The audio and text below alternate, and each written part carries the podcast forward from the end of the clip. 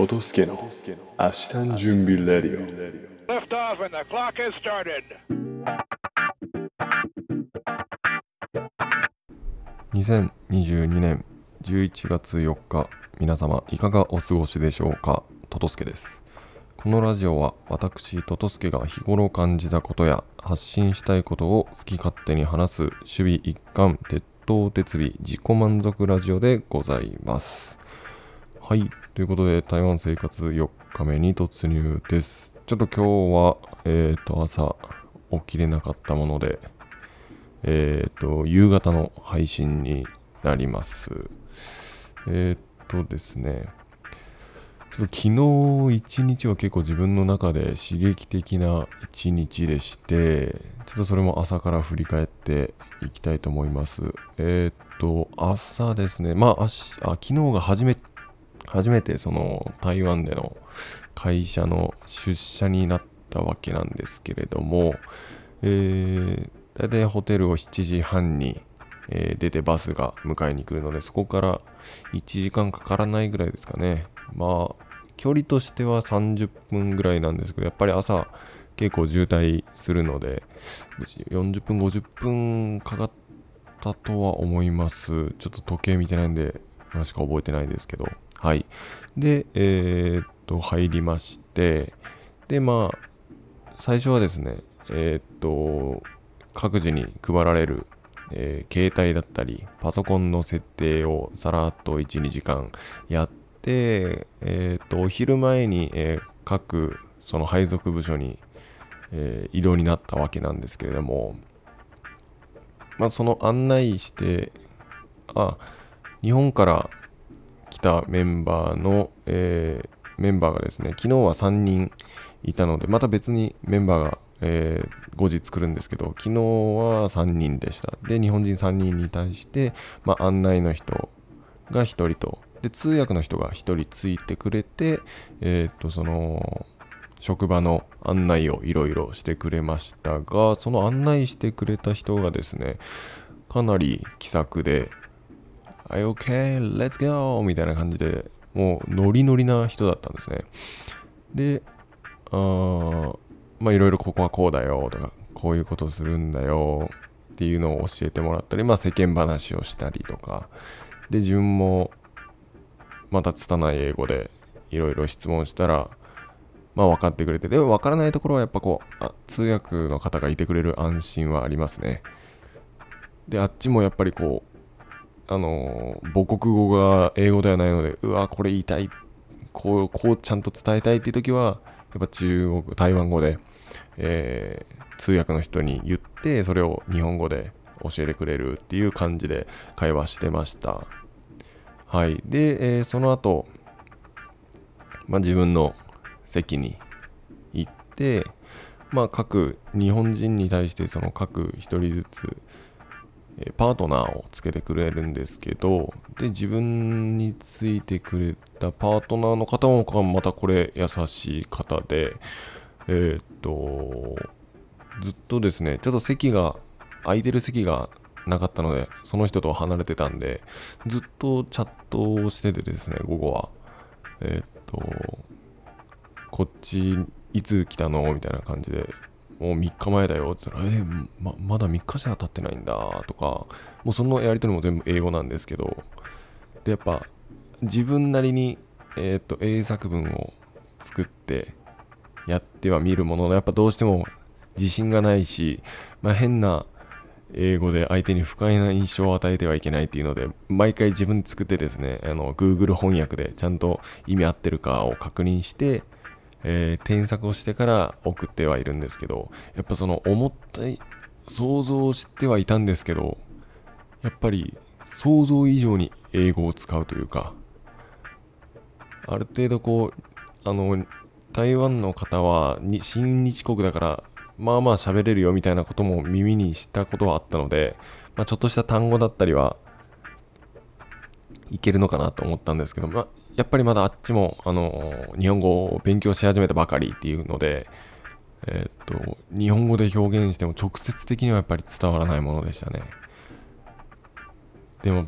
やっぱその分あっちは英語をちゃんと習得してるのでこっちが英語をやっぱ身につけて、えー会話をしていかないといけないなと思いましたでそのまあそのパートナーの方とやり取りをしてる中で、まあ、自分はここに住んでるここのホテルに今住んでるんだけどなんかおすすめの場所あるとか言ってああここら辺だったらこことこことここがなんか有名だから行ってみるといいよみたいな感じでまあちょっと今日からえーっと今日金曜日なんですけど早速えー3連休金曜日が休みで3連休になりましたので、まあ、週末のを潰そうかなと思ってその教えてもらったところを散策しようとは思っております。はい。でまあいろいろやってですね。であっちの文化でですねアフタヌーンティーという文化があるそうでえーっとまあ日本でいう3時のおやつみたいなものだと思いますがそこでもらったのがですねうわ名前忘れたな。えっとまあ台湾版エッグロールみたいな感じで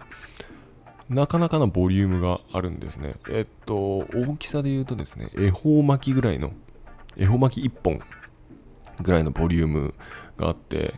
これあげるよみたいなアフタヌーンティー楽しんでみたいなことを言われてでそれ結構美味しかったんですよね。ただそれすごい熱々ででこんな出来たてほやほやのやつどうやって買ったのこの会社に売られてるの？っつったらいやウーバーイーツとかフードパンダで送ってもらったよって言うんでああそこもなんかやっぱ最先端だなと。で会社にですね自分の、まあ、携帯は持ち込めないので、まあ、事前に朝、まあ、この時間に届けてくれっていうことで注文してそれをその時間の通り、まあえーフロントか受付の方に預けられてるのでそれを取りに行くという感じで結構みんなそのアフタヌーンティーっていう文化を楽しんでるみたいです。はい。で結構やっぱあのすごいウェルカム日本人だからかわからないですけどまああっちの人はとにかく優しいとはこっちの台湾の方はとにかく優しいとは聞いてて言ってはみたんですけどやっぱその優しさはもうひしひしひしひしと伝わりますね。ものすごく優しいですしめちゃくちゃもてなしてくれます。でその3時の、えーとエッグロールもえっ、とあその前のその案内してくれた方もあのコーヒーおごるから何ラテかブラックコーヒーかどっちがいいみたいな感じでおごってくれたりそのアフタヌーンティーの時もそうですけどで帰る時もですね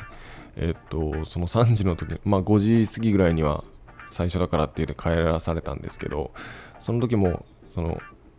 夕方の3時のエッグロールがちょっと残ってるから持って帰っていいよって言ってそのボリュームのものをもう1本とあとはタピオカドリンクですね。もうラージサイズをドーンともらいました。すごく手厚くもてなしていただいてます。はい。でえーっとその後はまあ行き帰りですね。結構あの年の近いえっと同じ会社から行くと言ってもですねあの今自分が住んでるホテルっていうのは一人も知り合いいなくてでやっぱ部署ももともと全然違ったんでで一人ですねあの会前の会社で、まあ、もうほとんどコロナに入って Teams でのオンラインでのあのやり取りがメインだったんでそこで声だけはちょっと聞いたことあるなっていう人がいてでその人にちょっと声かけてみてするとあああの時のあの人あのあの時のトトスケくんみたいな感じで、えー声をかけてもらってですねでえっとそこでちょっと仲良くなった人がいるんですけどでその人とはもう行きのバスも帰りのバスも約1時間ずつ1日2時間ぐらいずっと喋ってるんですけどでその人と話して話しててですねまあいろんなことを話しててで自分がえーなんか自分の様子を見てるとですねそのあちょっとここちょっと話が前後して申し訳ないですけど今自分がいるホテルに住んでる人ってほとんどが家族帯同者になります。で家族帯同者の人は2ヶ月後に、えー家族がこっちに来たらですねちょっとホテルを移動しないといけません。今は単身のホテルに暮らしてるんですけどまた別のマンションに家族用の施設に引っ越すことになってるのでまあ家族帯同者の人はちょっとある程度こう顔見知りというか、まあ、グループラインも作ってるんですけどそこである程度情報共有しながらあここら辺に引っ越すらしいようだったり引っ越しの当日だったりっていうのをあの協力できるように面識持っておきましょうっていうので、えやり取りはしてるんですけど特にその方とは、えー仲良くさせてもらっててでその人がその人曰くですねその、まあ、自分のこの様子を見てるとなんか安心しましたと。というのもそのやっぱ自分の奥さんも台湾に向けて少し不安が残ってるんだけどこのあなたの、えー様子を見ていると多分奥さんもそこそこコミュニケーション取れる人なんじゃないかと。でそのそういう奥さんがいればそういう自分私のトトスケの奥さんがいれば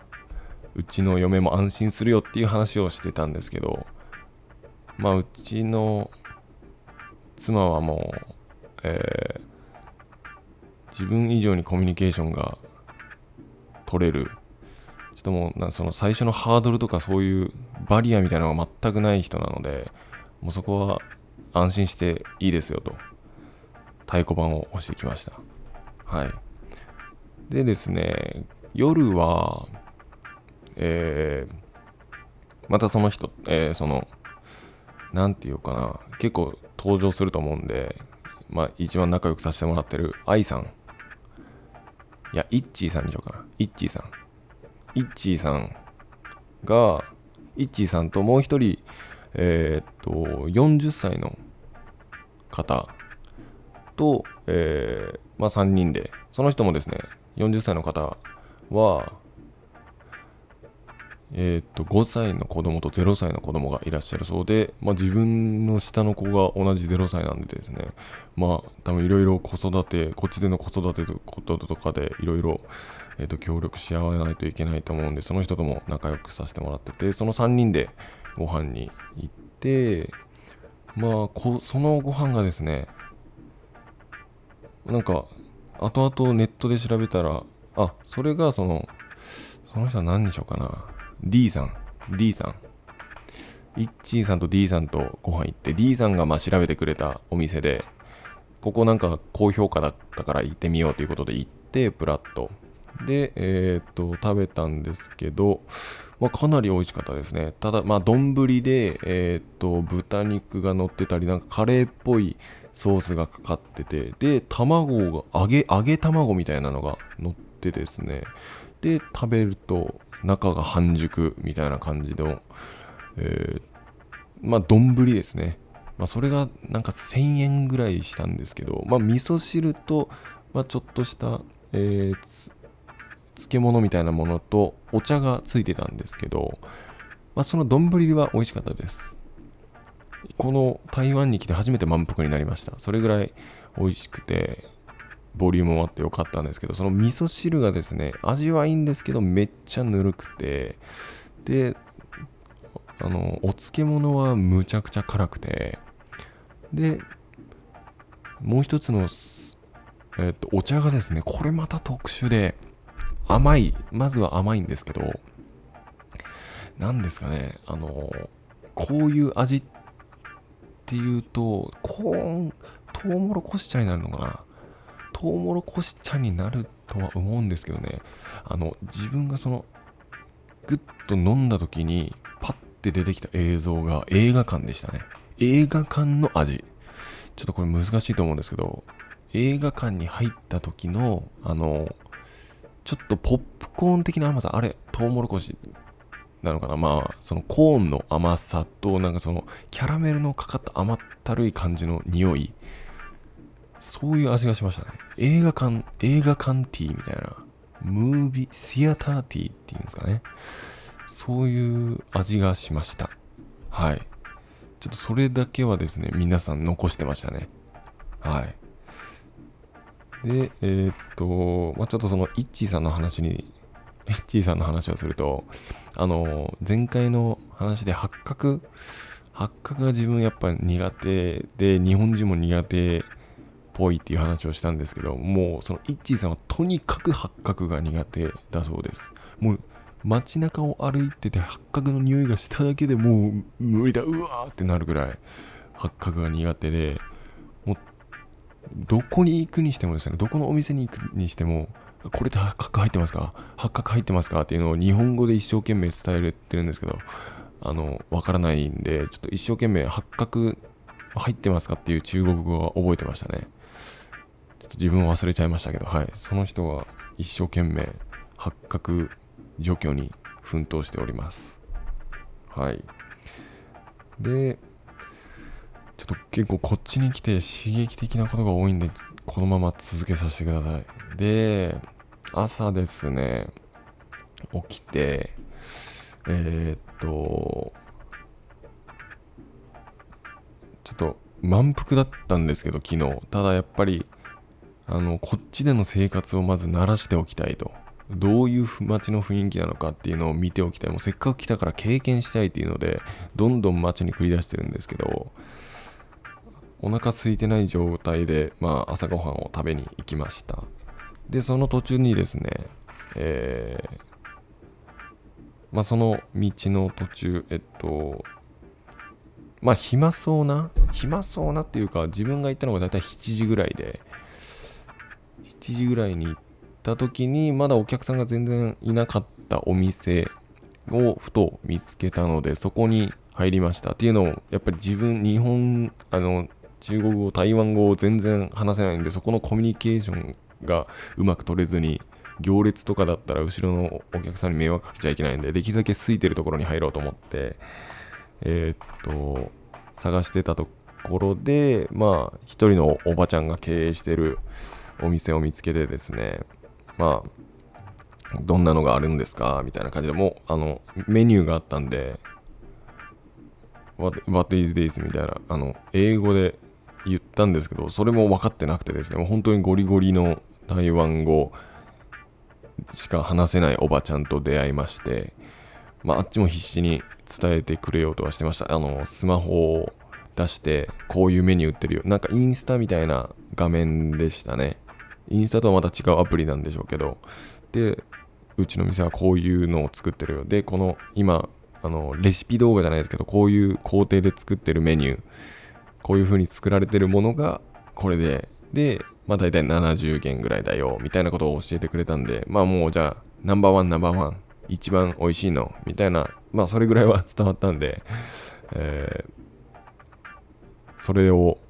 お願いしました。でえっ、とそれがですねなんなんだったかな。もうそのまたメニューも忘れちゃいましたけど、まあ、ずっと動画を撮らせてくれてですね、まあ、その間あのこれ、これ美味しいよ、これこうやって包むんだよ、みたいなことを説明、あの、もうほんとジェスチャーで説明してくれながら作ってもらいました。で、その後に、まあ、タレみたいな、ネギが入った黒酢だれみたいな、まあ、あの、今日食べたのは餃子的なものだったんですけど、もうお肉にこう巻いてある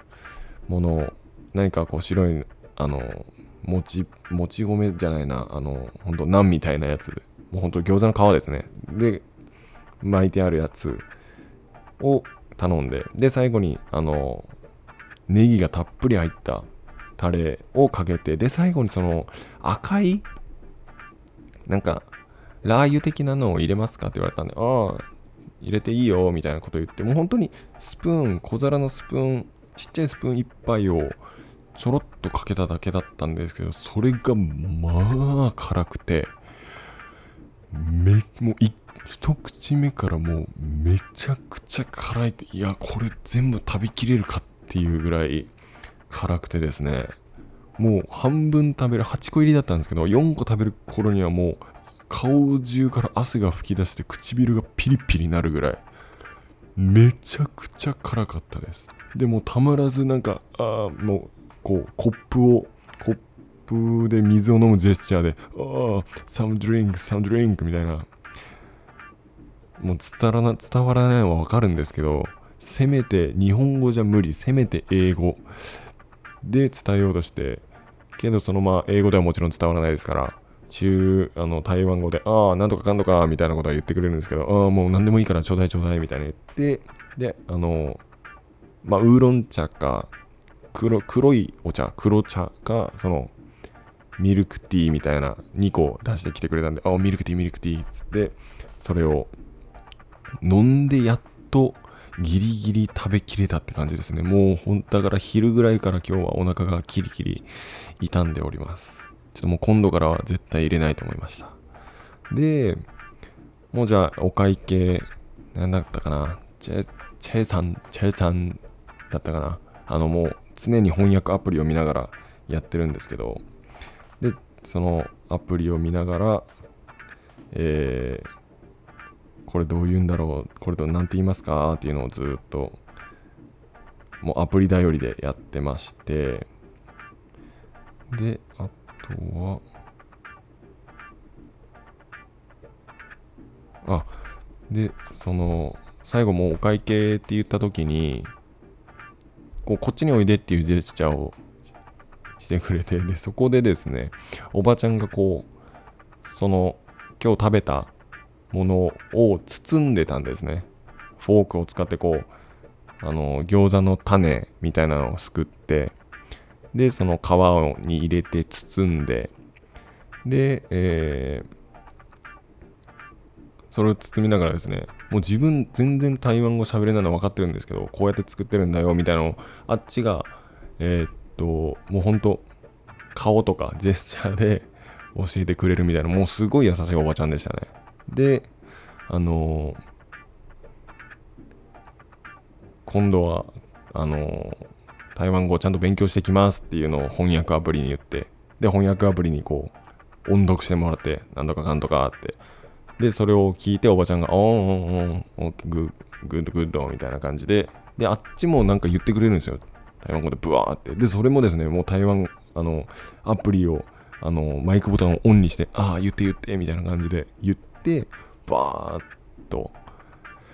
で、こっちが日本語で聞き取るみたいな。で、ここに住んでるの？みたいな感じで聞かれたんで、ああ、3日前に来ましたって言ったら、ええー、すごいね。もう、もうそれを常にあの、翻訳アプリを使って、おばちゃんと会話してま5分ぐらい。なんか、え、どれぐらいいるの？って言われたんで、まあ来年の夏ぐらいまでは行きまいますよ、と。で、はいこのお店っていつもこん、まあ平日の朝だったんで、平日の朝ってこんなもんですか？つったら、いや、ちょっとまあこの時間は早いから、こんなもんだけど、うちのお客さんはだいたい9時ぐらいが多いね。9時ぐらいは結構多いよ。ああ、そうなんですね。で、あと何を話したかな。で、そう、週末はまあ基本的に多いから、まあ早い方がいいかもね、みたいな話をしてて。でも、この、今日食べたのももうめっちょっと辛すぎたから今度から入れないようにするよ、みたいな、ほんとたわいもない話をしてましたね。はい。もうすごい優しいおばちゃんに出会いました。と、今日は朝から、えーと、たまりにたまった、えー洗濯物をコインランドリー歩いてですね、5分、7分ぐらいのところにあって、で、まだこっちの天候はまだまだ暑いですね。もう半袖半ズボンでも多分汗かきます。で、今日も残ってるのが、タンクトップと長袖しかなくて、さすがに長袖で出歩くのは、ああ、じゃあ、タンクトップで出歩くのはなと思って長袖着て着て行ったんですけども、汗びしょびしょになって、で、えーっと、初めて、あ、ウォッシュハウスって書いてて、24時間。おいいなと。で、えーもうやり方も全くわからないから、もう手探りで、あの自動販売機みたいな、あの、なんですかね、あの、よく、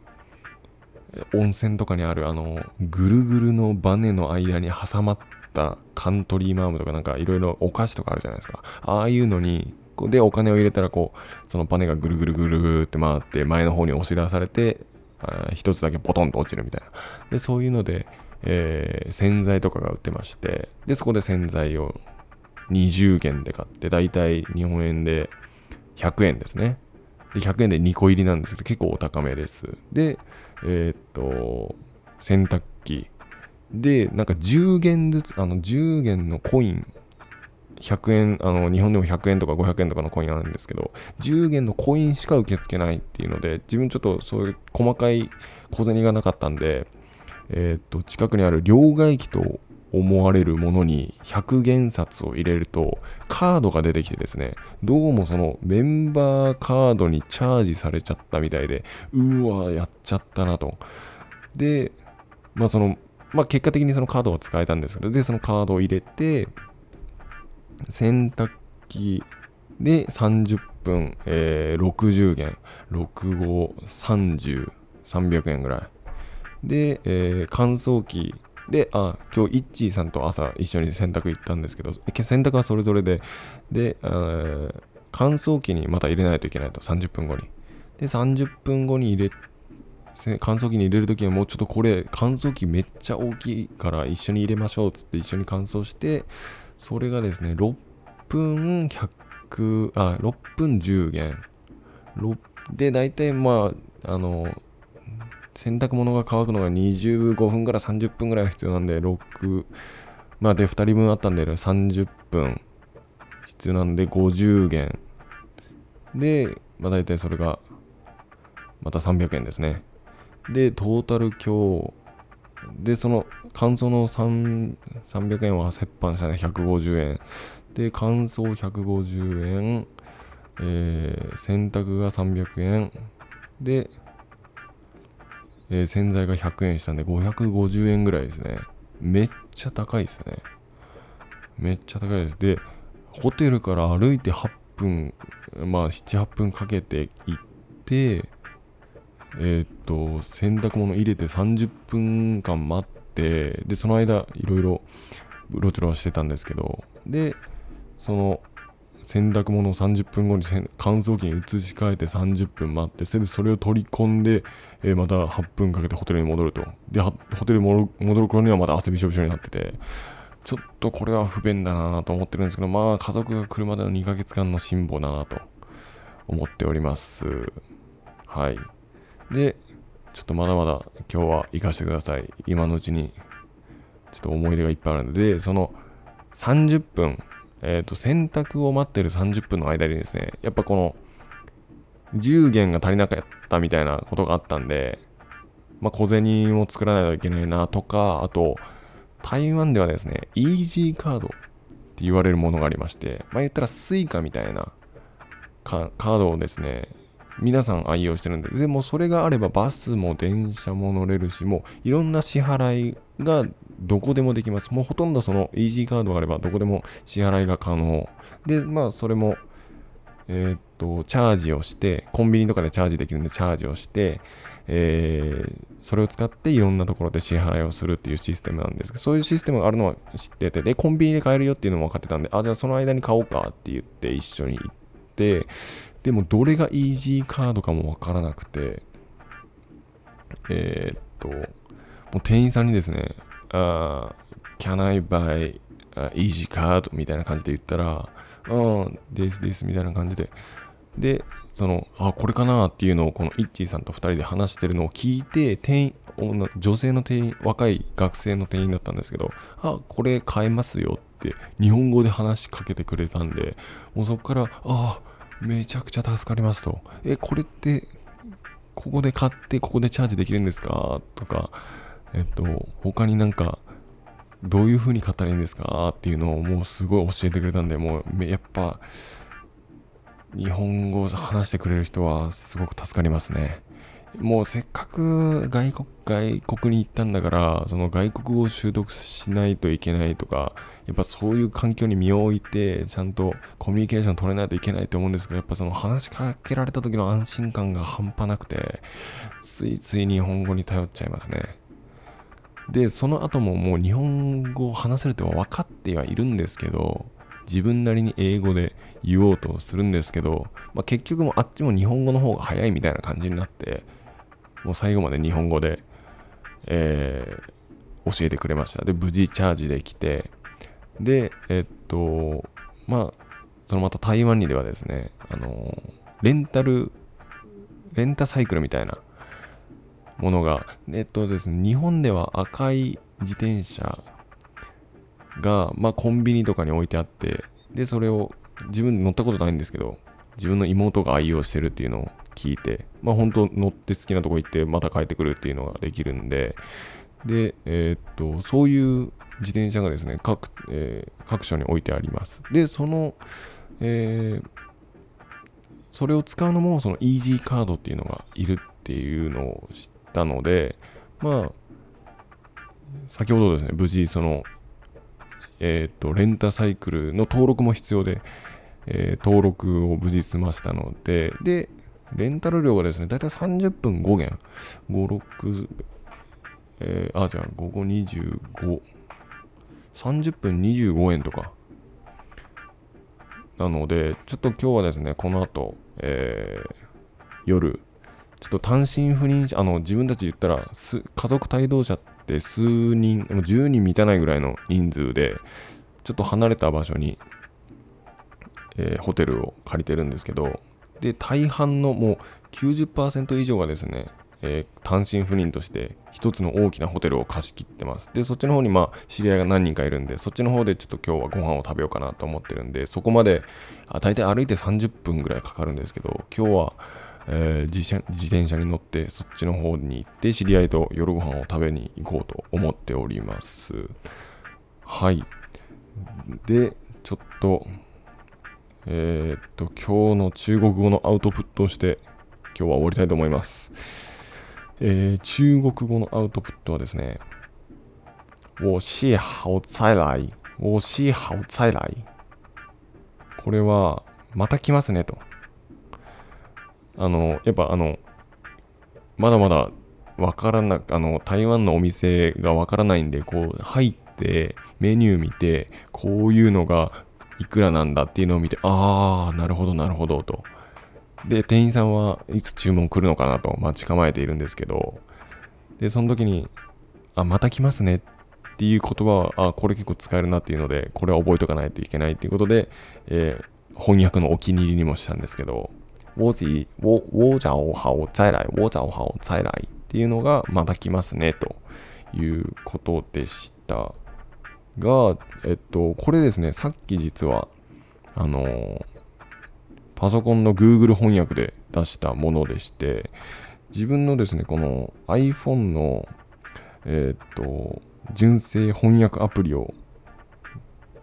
使うとですね、また来ますって日本語で言うと、下次再来、下次再来、下下次再来、下次再来っていうのが出てきたんですよ。なんで実際に現場、あ、現場というかまあ本場のあのお店で使ったのはこのシャーツ在来なんですけど、これですね、さっきあの Google 翻訳するとですね、次回は戻ってきますっていう風に